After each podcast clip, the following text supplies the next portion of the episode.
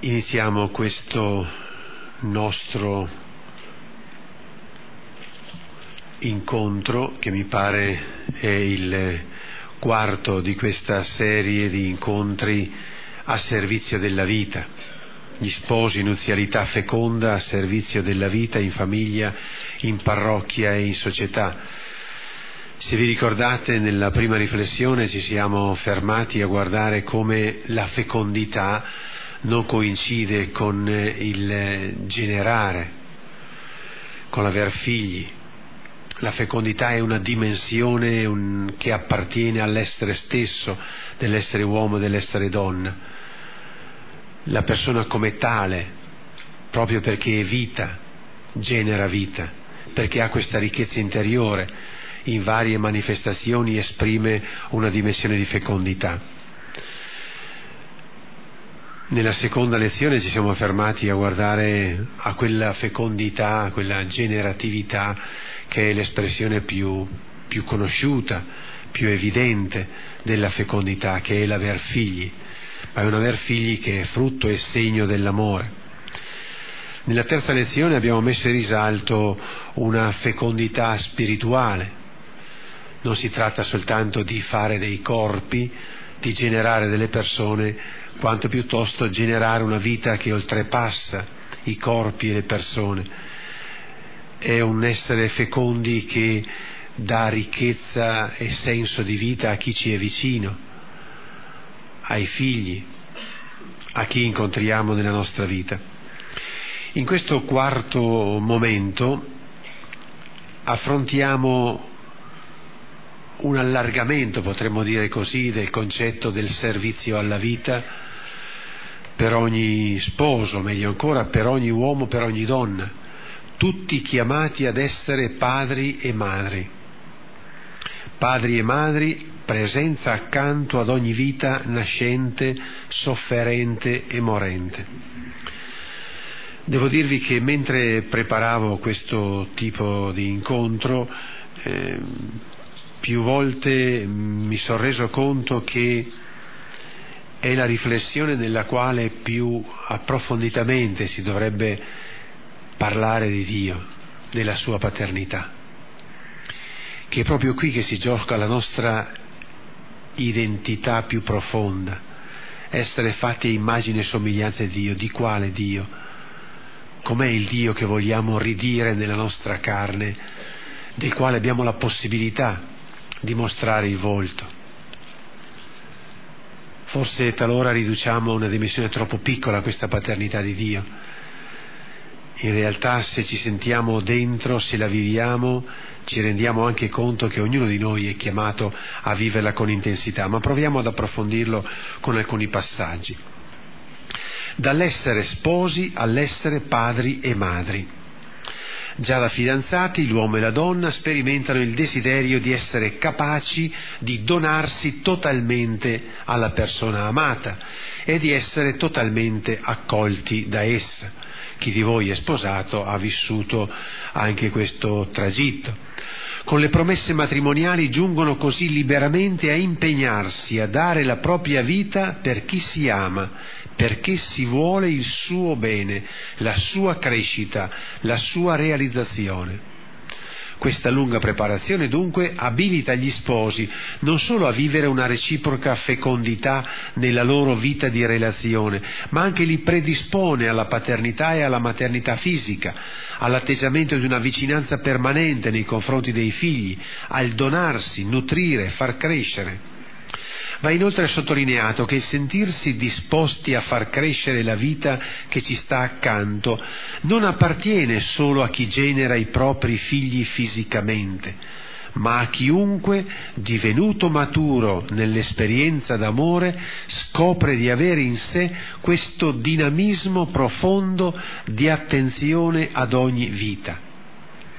Essere padri e madri dunque non è solo l'atto di generare, adottare e far crescere un figlio, né consiste in un tempo limitato, ma costituisce l'altra faccia, il frutto di quella dimensione sponsale presente in ogni persona e in ogni vocazione. Paternità e maternità è un punto d'arrivo per ogni uomo e ogni donna. Certo che passa eh, particolarmente, in modo speciale, da chi è padre e madre anche nella carne, ma non coincide solo con quello. Paternità e maternità coincide con il divenire uomo grande, uomo maturo, cioè capacità di dare vita. Basti qui la conferma dell'atteggiamento dei nonni nei confronti dei nipoti o di qualunque nei confronti di un bimbo piccolo. La paternità, l'istinto paterno, ma l'istinto sembra più un istinto di protezione, la, la, la, spinta, la forza a dare vita appartiene proprio all'essere uomo. Si potrebbe dire, per quanto riguarda gli sposi, che la loro promessa pronunciata nel giorno delle nozze ha come un eco che permane e si amplifica ciò che si dicono nel giorno delle nozze. Io accolgo te e con la grazia del Signore prometto di esserti fedele sempre, nella gioia e nel dolore, nella salute e nella malattia, e di amarti e onorarti tutti i giorni della mia vita, gli sposi scoprono che in certo modo vale e continua per la vita dei figli e per la vita di chiunque possono incontrare quando si ha l'opportunità di accorgersi veramente del valore assoluto di una vita. Pensate cosa vuol dire il valore di una vita scoperto da chi ha trovato la donna della propria vita, l'uomo della propria vita.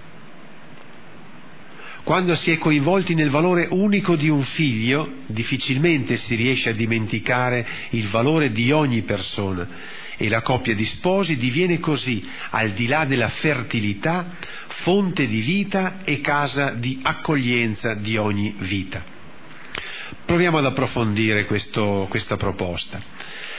Padri e madri accanto ad ogni vita.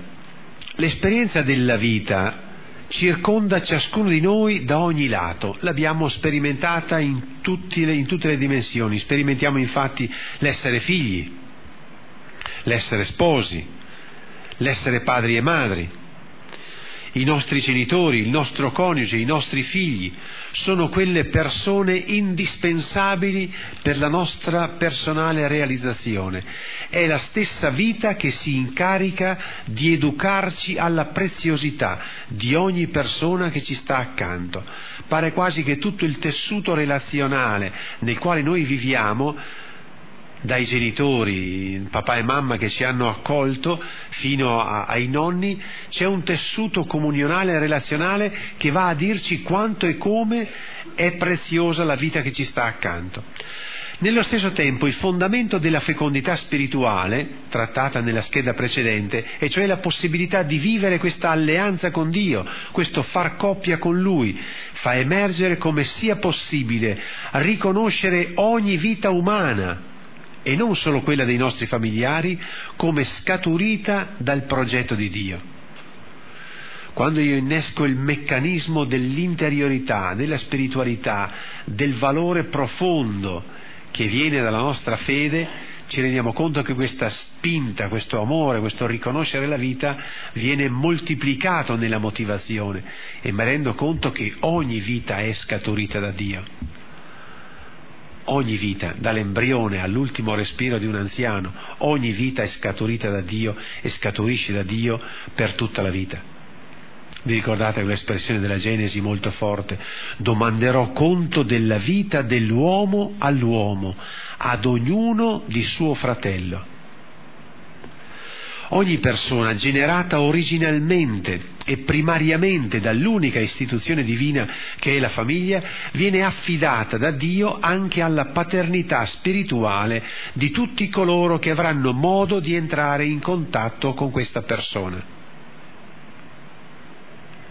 Dio ha affidato a me, per quel tanto che io incontrerò, alcune persone, quelle che incontrerò sulla mia, sulla mia vita, sono affidate anche a me, non solo ai loro genitori. Sono affidate anche a me nel loro divenire, nel loro crescere. Possiamo allora dire che le persone che fanno parte del nostro ambiente di vita non sono soltanto nostri fratelli, ma sono in un certo senso nostri figli. È su questa riflessione che tenteremo un approfondimento. E non solo coloro che per la giovane età potrebbero essere figli nostri, ma anche chi è nostro coetaneo o addirittura più anziano, bisognoso però della nostra paternità spirituale per crescere realmente come figli di Dio. Per questo il Signore Gesù ci indica di diventare padri come il Padre che è nei cieli ci mostra in questo modo l'ideale della paternità e maternità, avere un cuore così grande da considerare tutti come figli. Noi siamo padri e madri grandi tante quante come sono le persone che amiamo. Ami solo il tuo figlio, sei papino, papà, papà piccolo del tuo bambino, ma ti sei fermato lì sei capace di amare anche i, i, figli di tua sorella, di tuo fratello, i tuoi nipoti, sei capace di amare anche i genitori di tua moglie che sono i, i cosiddetti suoceri, sei capace anche di... Sei papà che diventa grande. La grandezza della tua paternità, del tuo dar vita, del tuo generare, essere persona accanto è grande tanto quanto è grande il numero delle persone che incontra- incontrandoti ricevono del bene. Gesù ci spiega cosa vuol dire amare come ama il Padre, dall'essere figli del Padre al diventare fratelli degli altri figli del Padre, all'essere padri perfetti come il Padre. Ma io vi dico, amate i vostri nemici, benedite coloro che vi maledicono, fate del bene a coloro che vi odiano e pregate per coloro che vi maltrattano e vi perseguitano, affinché siate figli del Padre vostro che è nei cieli, poiché Egli fa sorgere il suo sole sopra i buoni e sopra i malvagi, e fa piovere sopra i giusti e sopra gli ingiusti. Perché se amate soltanto coloro che vi amano, che merito ne avrete? Non fanno altrettanto anche i, i pubblicani? E se salutate soltanto i vostri fratelli, che fate di straordinario? Non fanno altrettanto anche i pubblicani? Se, siate dunque voi perfetti come è perfetto il Padre vostro che è nei cieli. È come dire, se voi amate soltanto i vostri figli, che merito avete? Non fanno così anche i pagani? Dov'è la vostra distinzione? Dov'è il segno che voi avete un Padre nei cieli e che tutti siamo fratelli? Se guardiamo con attenzione al comando di Gesù, la domanda di perfezione non conosce distinzione di persona tra i discepoli, ma è indistintamente rivolta a tutti ed è data come indicazione da vivere nella concretezza di vita. In ogni circostanza si è chiamati a vivere la stessa perfezione che contraddistingue il Padre. La perfezione alla quale siamo chiamati ovviamente non è di tipo moralistico, come se si trattasse del vertice di un faticoso cammino di ascesi. In questi termini la perfezione resterà sempre e solo un ideale mai pienamente raggiungibile. Ma allora in che cosa consiste e dove si manifesta la perfezione di Dio Padre che deve diventare metro di comparazione per l'agire di ogni credente? Essa sta nella particolare qualità del suo amore paterno, che è appunto incondizionato nel promuovere la vita di ogni suo figlio, incondizionato in tutto. Tutti sono figli del Padre, su tutti fa piovere.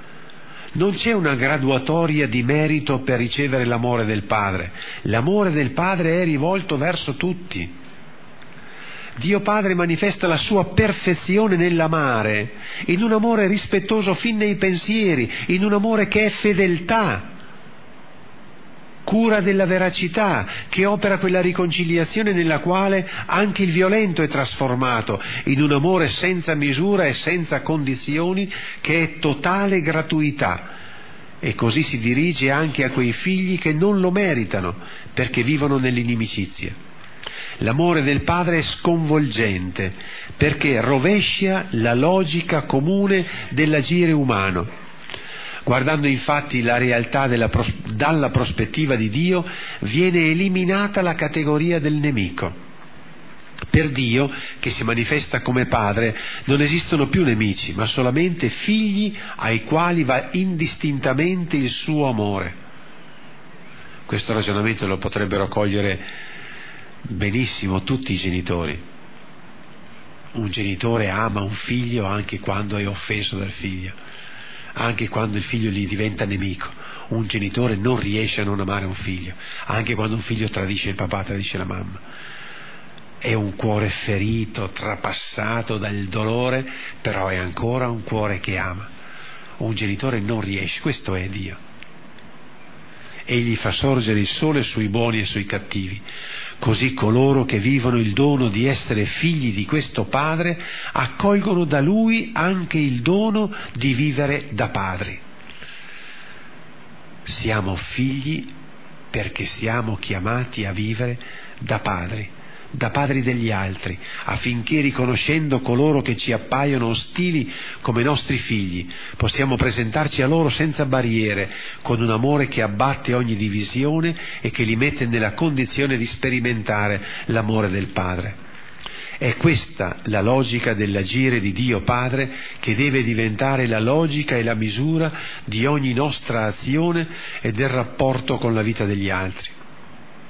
Questa qualità dell'amore è resa ora possibile dalla piena manifestazione del Padre che si ha nella parola, nell'atteggiamento, nella vita tutta di Gesù.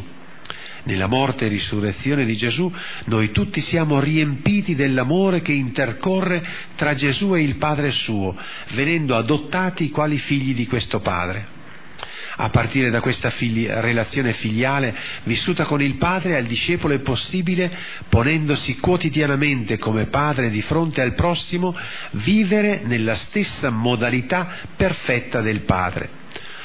Ognuno di noi, dunque, può partecipare alla paternità di Dio e manifestarla tramite la propria paternità-maternità. Noi tutti siamo stati resi figli dell'amore del Padre e vivendo questa relazione filiale possiamo amare nella forza dello Spirito come nostro Padre. Fidarci totalmente del Padre che abbiamo nei cieli ci rende come Abramo, padri di una moltitudine. Abbiamo visto allora che il vissuto esistenziale, nasco figlio, ho dei fratelli, mi sposo con, divento padre di, ci suggerisce che anche nella relazione con il datore della nostra vita vi è un dinamismo che prende le mosse dall'accorgersi di essere suoi figli. Mi rendo conto, sono consapevole, sono figlio di Dio. Passa alla consapevolezza della fratellanza.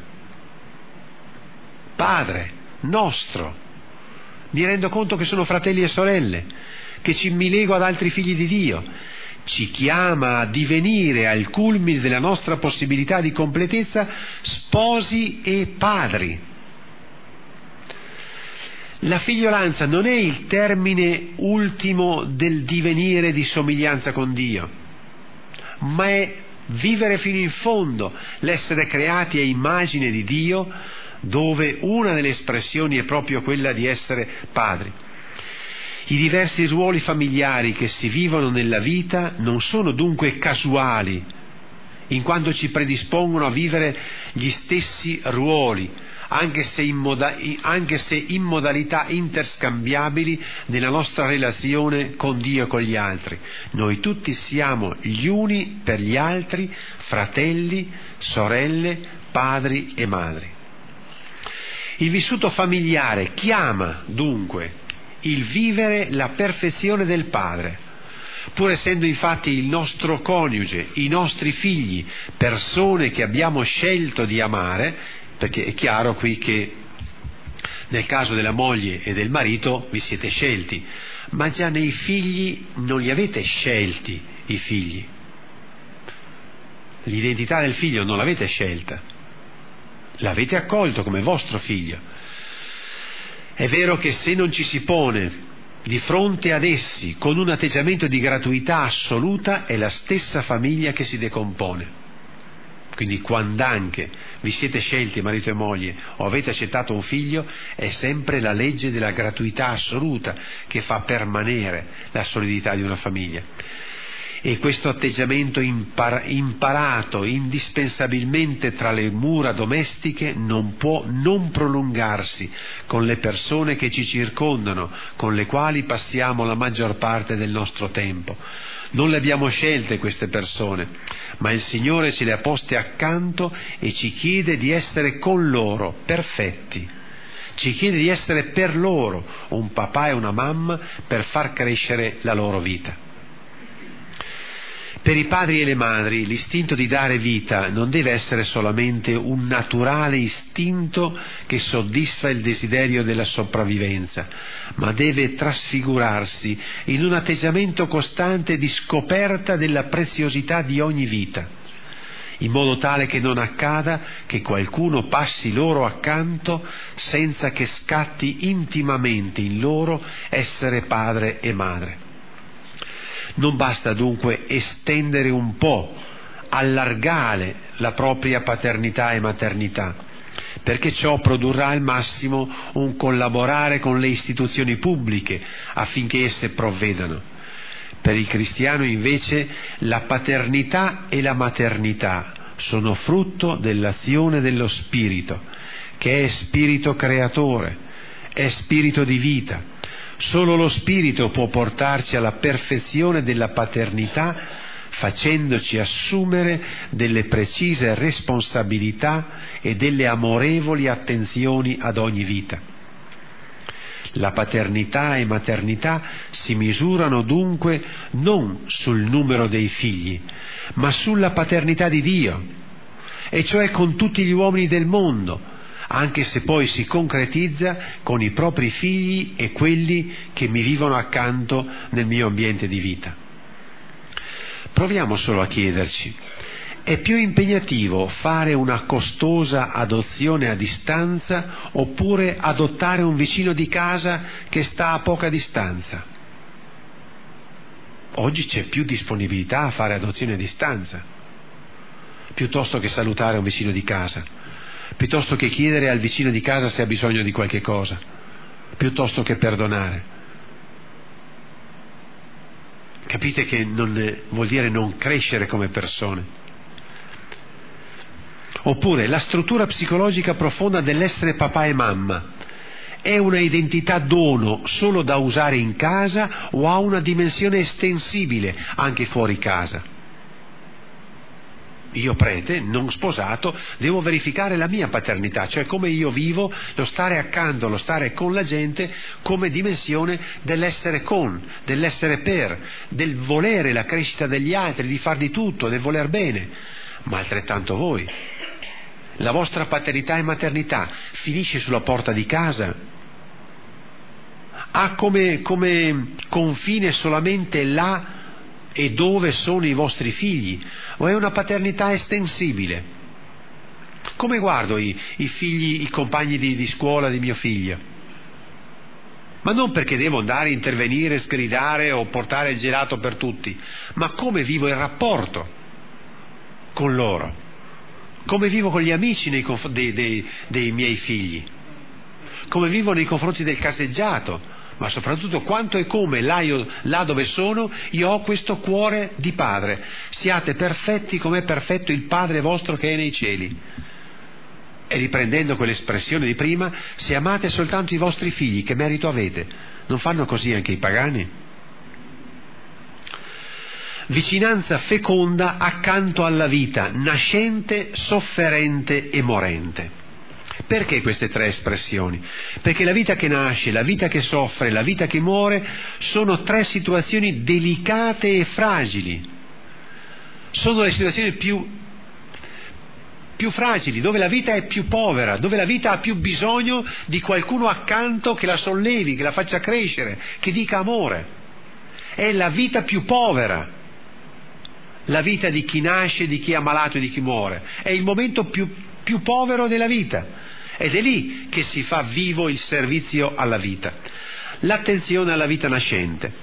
Nell'attuale contesto culturale il concepimento di un figlio tanto può essere desiderato ed accolto quanto inatteso, non accettato, rifiutato o abortito. Tanto può trovarsi in situazioni ottimali di benessere e talora anche super ottimali di benessere, quanto in situazioni drammatiche e di necessità. Tanto può essere frutto dell'amore quanto di ingegneria genetica. Ed anche quando al concepito è concesso l'ingresso nella vita, e riconosciuta la sua dignità possono mancare le condizioni migliori per la sua crescita. Poche parole, ma avete colto quante situazioni. In tutto questo panorama può scatenarsi la fantasia dell'amore di ogni sposo e sposa, di ogni padre e madre. Non c'è limite al pensare modi e tempi con i quali farsi presente spiritualmente e fisicamente almeno in qualcuna di queste circostanze. In particolare va posta attenzione alla famiglia che ci vive accanto, dove è concepito e nasce un bimbo e dove emergono però delle difficoltà. Oppure alla collega di lavoro non sposata che si trova incinta ma non ha un punto d'appoggio. Quanto e come i padri e le madri sono sensibili là dove c'è una vita nascente. Si rendono conto, una collega di lavoro, dalla parrucchiera, al supermercato, sei in attesa, una parola, una parola di consolazione, di aiuto, mi fa piacere, è bello. Certo che se quando dici complimenti, è bello, diventerai mamma, vedi che quel viso si rattrista, si conturba, allora ti rendi conto, allora puoi forse, e, e voi donne soprattutto capite cosa vuol dire parlare da madre a madre, da donna a donna. Ma molto spesso la gestazione è, solo il luogo del complimento, no? in talune circostanze di, di, di formalità, ma al di là di questo sono sempre affari vostri, affari tuoi e soprattutto non si è attenti a quelle situazioni più delicate, là dove si conosce magari una fragilità di coppia, una povertà di vita, una mm, eh, mancanza di, di, di, mm, economica, una povertà di situazione abitativa, dove c'è un papà e una mamma. Deve essere lo stetoscopio che consente di cogliere il piccolo battito cardiaco come si, si riesce a sentire no? il battito un, de, del cuore di un bimbo all'interno dell'utero materno, così la forte sensibilità di papà e mamme cristiane dovrebbero vibrare là dove c'è una vita nascente, là c'è un figlio di Dio, là Dio ha cominciato a rendersi presente. E guardate che i primi a crescere siete voi, quando aumenta questa sensibilità alla vita, ad ogni vita quando noi messi tutti insieme cominciamo a far crescere la stima per la vita, la bellezza per la vita, la gioia per la vita.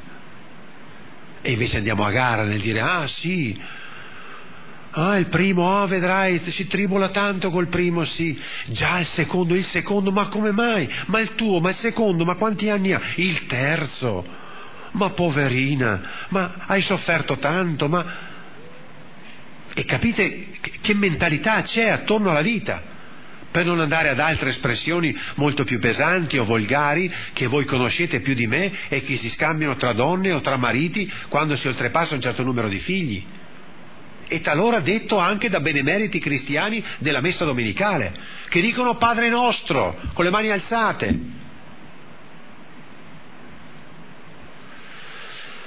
Attenzione alla vita sofferente.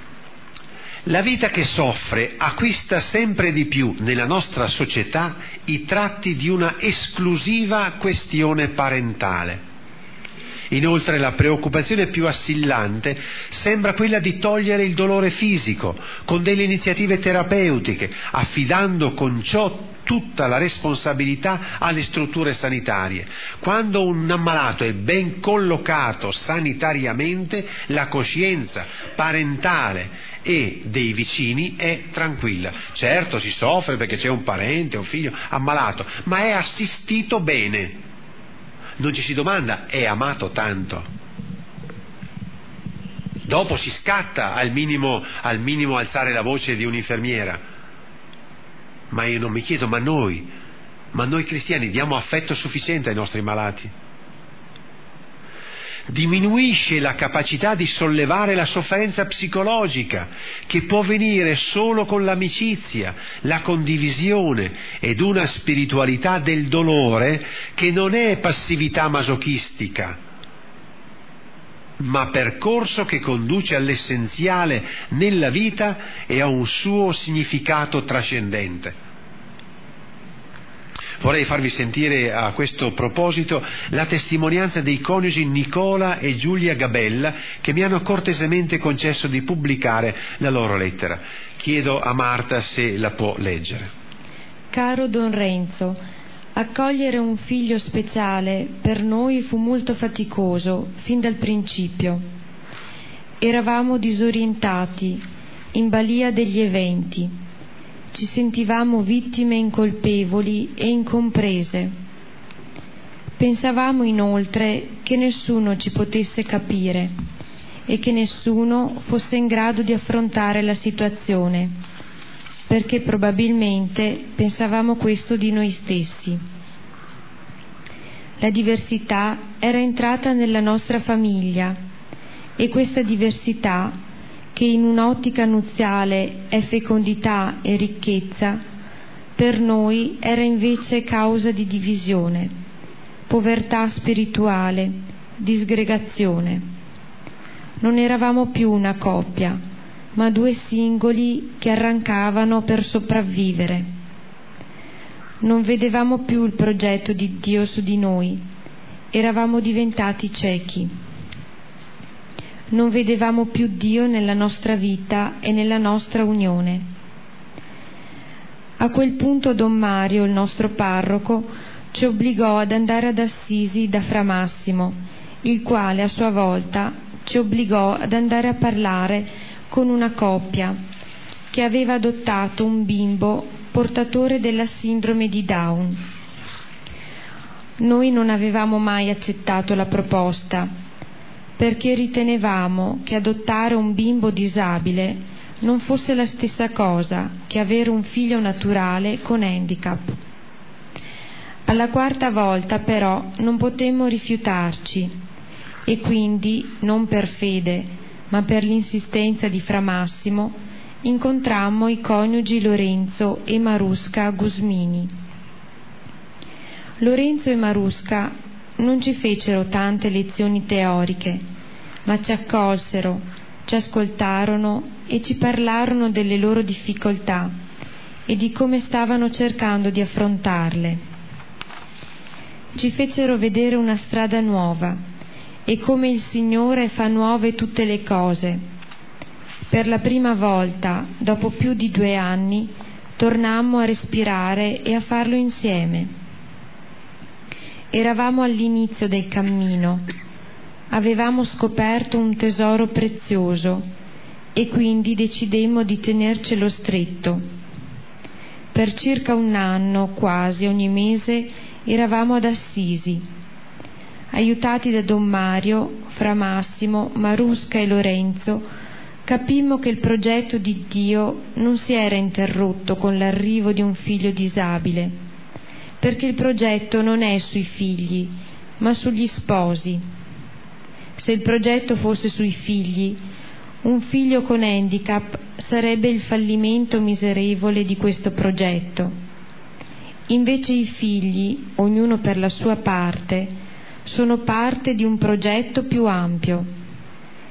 Ci rendemmo infine conto che il momento più travolgente della nostra vita non era stato l'arrivo dei figli, contrariamente a quanto avevamo da sempre sostenuto, ma il momento in cui ci donammo reciprocamente di fronte a Dio. Il progetto di Dio su noi due aveva preso una strada che non avremmo mai pensato e desiderato, però ci siamo resi conto che era ed è il nostro progetto e che l'arrivo di Sara non è stata una punizione. Questo cammino di sofferenza ha avuto una svolta determinata da un incontro. Abbiamo incontrato Dio Padre, abbiamo aperto gli occhi e ciò che prima conoscevamo solo per sentito dire, finalmente potevamo vederlo. Nella debolezza nostra e di Sara ci siamo riscoperti più forti. Siamo riusciti insieme a scegliere Sara per com'è e non per come avremmo voluto che fosse. Poter vedere l'opera di Dio su di noi ci ha permesso di vedere quale importante risorsa è per noi Sara, quale ricchezza per la nostra famiglia. Grazie a lei e alla forza che ci ha dato, abbiamo fatto in questi ultimi due anni moltissime esperienze di chiesa, di vita. Abbiamo incontrato persone nuove, famiglie e coppie di fidanzati. Noi pensiamo che il messaggio che la coppia cristiana è quanto di più vicino ci sia sulla terra a Dio Trinità, sia molto importante per tutte le coppie ma è vitale per una coppia di sposi che viva al suo interno il problema della disabilità di un figlio. Perché l'handicap è una spada che penetra nella carne e taglia, divide e smembra. La coppia non regge a quest'urto, al peso di questa disgrazia, ai sensi di colpa e di fallimento. Barcolla e spesso finisce per dividersi. Come abbiamo già scritto, ma vogliamo sottolineare, questa diversità vissuta e subita in questo modo non è ricchezza, non è feconda, non crea unità, ma invece è sterile, crea povertà, sofferenza e disgregazione del nucleo. Inizialmente nel nostro cammino di sofferenza ci siamo ritrovati più volte a chiedere al Signore di togliere da noi questa spina nella carne, ma il Signore ci ha risposto come a San Paolo, vi basti la mia grazia. Un ulteriore elemento di riflessione riguarda il ruolo che le famiglie della comunità devono avere nei confronti della famiglia che vive un'esperienza di disabilità e di handicap al suo interno. Pensiamo che anche l'handicap, come l'adozione, sia un problema sociale e non privato. Le famiglie di una comunità parrocchiale dovrebbero sentirsi corresponsabili rispetto al problema della disabilità vissuto in una famiglia Crediamo che oltre all'offrire un aiuto concreto, se ce ne fosse necessità, la cosa principale sia ancora di più la capacità di ascolto, il riconoscimento del problema, il non minimizzarlo o sottovalutarlo. Questo è un esempio di attenzione alla vita sofferente. Pensiamo a quante situazioni di vita sofferente sono presenti nelle nostre case, di tutti i tipi di sofferenza, questo stato di debolezza della vita che può essere raggiunto e aiutato dal nostro amore, dalla paternità e maternità che è scritta in ciascuno di noi. Il terzo momento in cui la vita manifesta tutta la sua fragilità è la morte, attenzione alla vita morente. Chi ha scoperto la preziosità della vita come sposo, come sposa, come padre e come madre, non può non cogliere il valore unico del momento del passaggio. Chi ha saputo intrecciare profondamente la vita con l'amore, il corpo con l'amore, sa cogliere il legame misterioso tra morire ed amare e sa che esso coinvolge sia chi ne è testimone, sia chi in prima persona sta lasciando questa vita. Morire d'amore era la vocazione primitiva dei nostri progenitori, quando nel paradiso terrestre erano predestinati a passare dall'unità con Dio, erano predestinati a passare all'unità con Dio attraverso l'amore l'amore sempre più totalizzante verso di lui. La conseguenza del peccato ci ha condotto, come dice il Salmo, come dice il libro del Genesi, a morire di morte. Il Salmo ce lo manifesta in modo più evidente, se nascondi il tuo volto, Signore, vengono meno, muoiono e ritornano nella polvere. Morire di morte. Proprio per questo saper recuperare il rapporto, saper infondere la forza dell'amore in tutti i protagonisti del momento drammatico della morte significa offrire il viatico più significativo, il ponte autentico sul quale far transitare la continuità della vita, e cioè l'amore. Basti pensare soltanto a quel gesto che tutti avremmo potuto vedere, immagino, in parecchie circostanze, quando chi sta morendo stringe la mano di chi gli è accanto, soprattutto se questo è, è sposo, è sposa, è papà, è mamma, è figlio. Quello stringere per percepire l'attenzione dell'altro, per percepire l'amore. Se l'amore è la continuità nella vita, se l'amore è la vita di Dio, capite proprio che accompagnati dall'amore, là dove si fa presente l'amore proprio in questi momenti drammatici, si va a vivere l'identità più profonda dell'essere uomo e donna e il suo essere, il nostro essere oltre il tempo e oltre il corpo.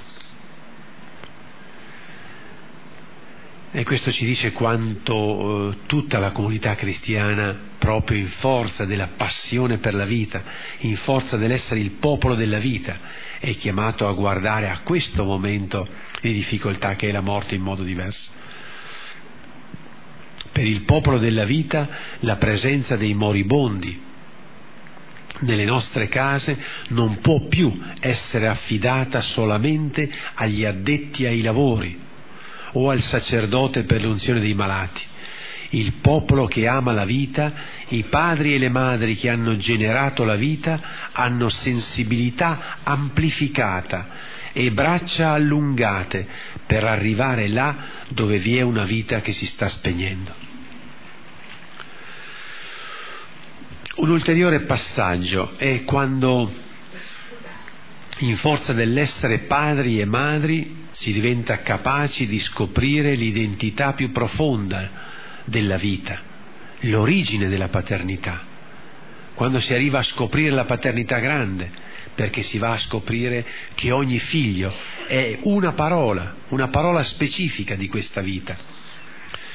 E mi rifaccio per questo testo ad alcune espressioni del messaggio per la vita del Consiglio Episcopale permanente della ventitresima giornata per la vita, che aveva come tema ogni figlio è parola.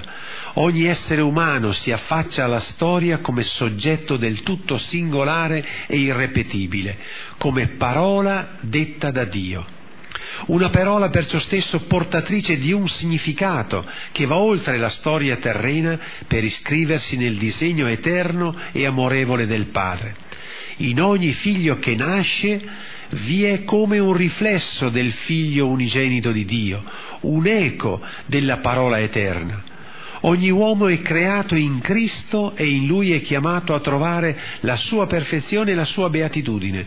Ogni uomo è una risorsa, un bene prezioso per gli altri e a sua volta chiede agli altri di essere accompagnato e aiutato nel suo cammino verso il compimento definitivo. In ogni persona che viene alla vita, Dio rivolge ai genitori una parola che prolunga l'antica promessa e benedizione rivolta ad Abramo. Il figlio è parola da ascoltare e dono da accogliere con amore. Il figlio che nasce è un bene prezioso, è una parola che interpella tutti e chiede a tutti di essere ascoltata. Cogliete il significato di paternità grande di non fermarsi a mio figlio, ai miei figli. Ogni giorno nella famiglia, nella società e nella comunità ecclesiale il figlio dice ascoltami. Ogni figlio che viene da Dio è un richiamo, una parola che viene da Lui ed è donata ai genitori e a tutta la Chiesa. Ma se sappiamo decifrare immediatamente sul volto dei figli solamente il bisogno, più difficilmente sappiamo interpretare il messaggio che ci viene da Dio, la parola unica presente in carne che Dio vuole dire in quella famiglia, in quella comunità. Molto spesso la paternità e la maternità si ferma a guardare i bisogni, a scoprire, a individuare. Basta un cenno e si coglie il bisogno. oppure si riesce ad individuare a chi assomiglia, alla nonna, al nonno, al papà, alla mamma, alla cugina, al bisnonno e non si riesce a cogliere qualcosa che va oltre. Purtroppo accade di raro che scorrendo foto e immagini dei figli, accanto ai commenti sul a chi assomiglia, si intraveda, sia pure in lontananza, qualche cosa, una similitudine di tenerezza, di dolcezza, di bellezza, che rimandi a colui che ha scelto quel figlio prima, da prima della creazione del mondo. Di conseguenza, anche guardando i gruppi dei nostri ragazzi e giovani, non si riesce ad intuire il filmato completo, il poema d'amore che la Trinità vuole ancora scrivere in loro per dire al mondo chi e come ama. Quanto Dio attraverso i figli dei nostri paesi vuole dire chi è e come ci ama. Ma quanti sono capaci di interpretare dietro i volti dei nostri figli la parola, una parola che ci viene da Dio. Padri e madri per mostrare il volto di Dio, padre e madre nella Chiesa e nella società. L'immagine e somiglianza di Dio che si esprime nella bellezza dell'unione e distinzione dell'uomo-donna nell'amore trova nel compimento fecondo della paternità e maternità degli sposi il volto e i gesti per esprimere l'amore di Dio Padre verso tutti i suoi figli. La comunicazione, la comunicazione, di Dio come padre e madre non può dunque essere lasciata unicamente alle omelie del sacerdote o a qualche significativo racconto biblico. Chi ha sperimentato nella propria carne cosa significa generare, è chiamato ad essere nella comunità cristiana un frammento del volto del Padre che è nei cieli, un tassello che accanto ad altri, anche se in modo infinitamente limitato, possa dire qualche cosa di chi è Dio, Padre e Madre se io metto insieme tutti i padri e le madri di una comunità parrocchiale, riesco almeno in filigrana a cogliere qualcosa della bellezza e della grandezza dell'amore del Padre? Il numero dei padri e madri delle nostre parrocchie è tale che si dovrebbe respirare a pieni polmoni nelle nostre comunità la presenza e la tenerezza paterna-materna di Dio. Molto spesso lasciamo alle, alle, prediche dei preti descrivere la paternità di Dio, non perché non lo dobbiamo fare, lo dobbiamo fare e nel miglior modo possibile per comunicare l'intensità e la grandezza dell'amore del Padre. Ma 4.000 padri in un paese non possono dare un tocco, un volto di chi è Dio Padre e farlo respirare nella comunità cristiana. 4.000 padri e 4.000 madri messi insieme, perché non fanno dire chi è Dio Padre? Ma anche qui ci imbattiamo nella cortina di ferro di concepire la maternità e la maternità circoscritte unicamente ai propri figli o tutt'al più ai figli dei parenti e amici. Il fatto che tutti sono figli di Dio sembra non tocchi il vissuto di tanti genitori. Va invece ribadito che l'affetto paterno-materno di Dio è sparso nei mille cuori dei papà e delle mamme per essere diffuso, comunicato, affinché chi non ha il dono di una famiglia unita possa respirare, sperimentare la misericordia, la dolcezza, la cura del Padre che è nei cieli. C'è poi il risvolto sociale di questa paternità che, in origine, che in origine è allo stato diffusivo. L'amore dei genitori verso tutti i figli di Dio è fondamentale anche nel servizio da offrire nelle varie responsabilità del vivere in società. Oggi assistiamo incredibilmente alla visione di un gran numero di genitori protesi a garantire ai figli il futuro migliore, con il risultato però a livello sociale di una folla di giovani orfana di ciò che è essenziale. Cioè tutti i genitori presi singolarmente hanno una spinta travolgente per riuscire a dare il futuro migliore ai loro figli, a livello d'insieme non riescono a mettere il piede sull'acceleratore. Una maggioranza di genitori che ritiene negative alcune iniziative mass mediale per i propri figli, ma che non reagisce, anzi si sintonizza sull'ultimo reality show, sul grande fratello. È questo l'atteggiamento di una generazione di padri e madri educativamente sterili, cioè che contestano il negativo esterno ma si arrendono cioè la difficoltà estrema dei genitori di uscire di casa, fare associazione, mettersi insieme e fare, e fare paternità e maternità grande, capaci di alzare la voce contro una pubblica amministrazione, capaci di alzare la voce contro una televisione, ma non si riesce, si resta muti, fermi, immobili. E questo non è che va a colpevolizzare le singole persone, sta di fatto che siamo come atterriti da questo mostro grande, che è il potere, il potere grande, perché siamo tutti papà piccoli, mamme piccole, perché non educati, e forse qui anche noi come Chiesa abbiamo una responsabilità, non educati ad una paternità grande, mio figlio, i nostri figli insieme. Essere padri e madri è invece un viatico sacramentale. È essere costituiti per la missione là dove viene gestita la cosa pubblica, dal condominio all'amministrazione cittadina fino alla realtà nazionale se il sacramento del matrimonio è il fondamento anche dell'impegno sociale e politico dei cristiani, la paternità ne è l'espressione più alta e più forte. Un parlamentare che porta avanti il servizio alla vita, certo che vive la sua paternità moltiplicata, come il padre Abramo Certo che uno che è capace di parlare a nome di cento, di duecento, di mille famiglie è un padre grande. Ma dovremmo riuscire a costruire questo tessuto capace di dire paternità e maternità, perché purtroppo voi me lo dite con tristezza, cari genitori, i vostri figli fuori casa sono indifesi. Indifesi. Vedete che non riuscite, non riuscite più di tanto, ma non per colpevolezza vostra voi vedete ridimensionato all'80%, può essere troppo, l'80% può essere meno, il vostro influsso educativo, perché l'esterno ha preso il sopravvento e siete quasi immobilizzati. Manca questo scatto di paternità e maternità fuori casa capace di produrre novità, come in certe circostanze della vita la nostra società civile ha saputo fare.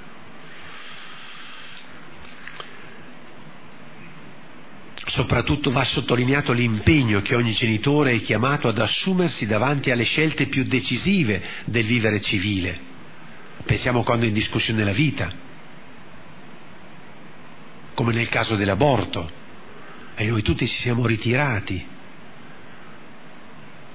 dell'eutanasia, del servire ai malati, fino al problema dei 5 milioni di bambini che muoiono di fame ogni anno oh ci fosse un riscatto di paternità in tanti uomini, papà e mamme dell'Europa per esempio, o del Nord America. Uno scatto d'orgoglio di paternità e maternità. Non possiamo permettere che dei bimbi muoiano di fame. Potremmo risolvere il problema della fame. In questi casi rinchiudersi nel privato e non esercitare la paternità e la maternità nella società può essere gravemente colpevole. Ma sappiamo che questi ideali alti che ci proponiamo passano dai percorsi molto semplici. Nessuno di voi è chiamato a fare miracoli. Non si diventa grandi in un momento solo, noi tutti conosciamo le stagioni del crescere i passaggi indispensabili della vita. È importante cogliere nel cuore quel dinamismo che dicevamo all'inizio, essere figli e poi essere sposi e poi essere padri, figli meglio dicevamo, scusate, figli, cogliere di essere fratelli, cogliere di essere sposi, cogliere di essere padri. Allora da queste riflessioni che nasca la voglia di essere ancora più figli, ancora più fratelli, ancora più sposi per cominciare a dare una spinta ulteriore a una paternità, a una maternità che cominci a cambiare il nostro cuore. Non vi è chiesto molto anche in questo incontro.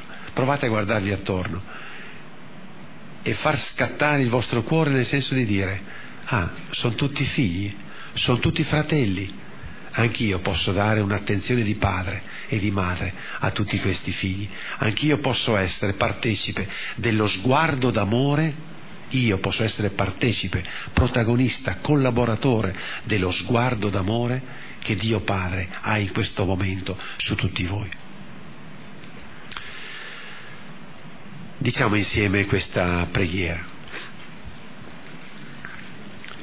Dio, Padre di tutti, il tuo amore non è meno grande perché siamo in tanti ad essere tuoi figli.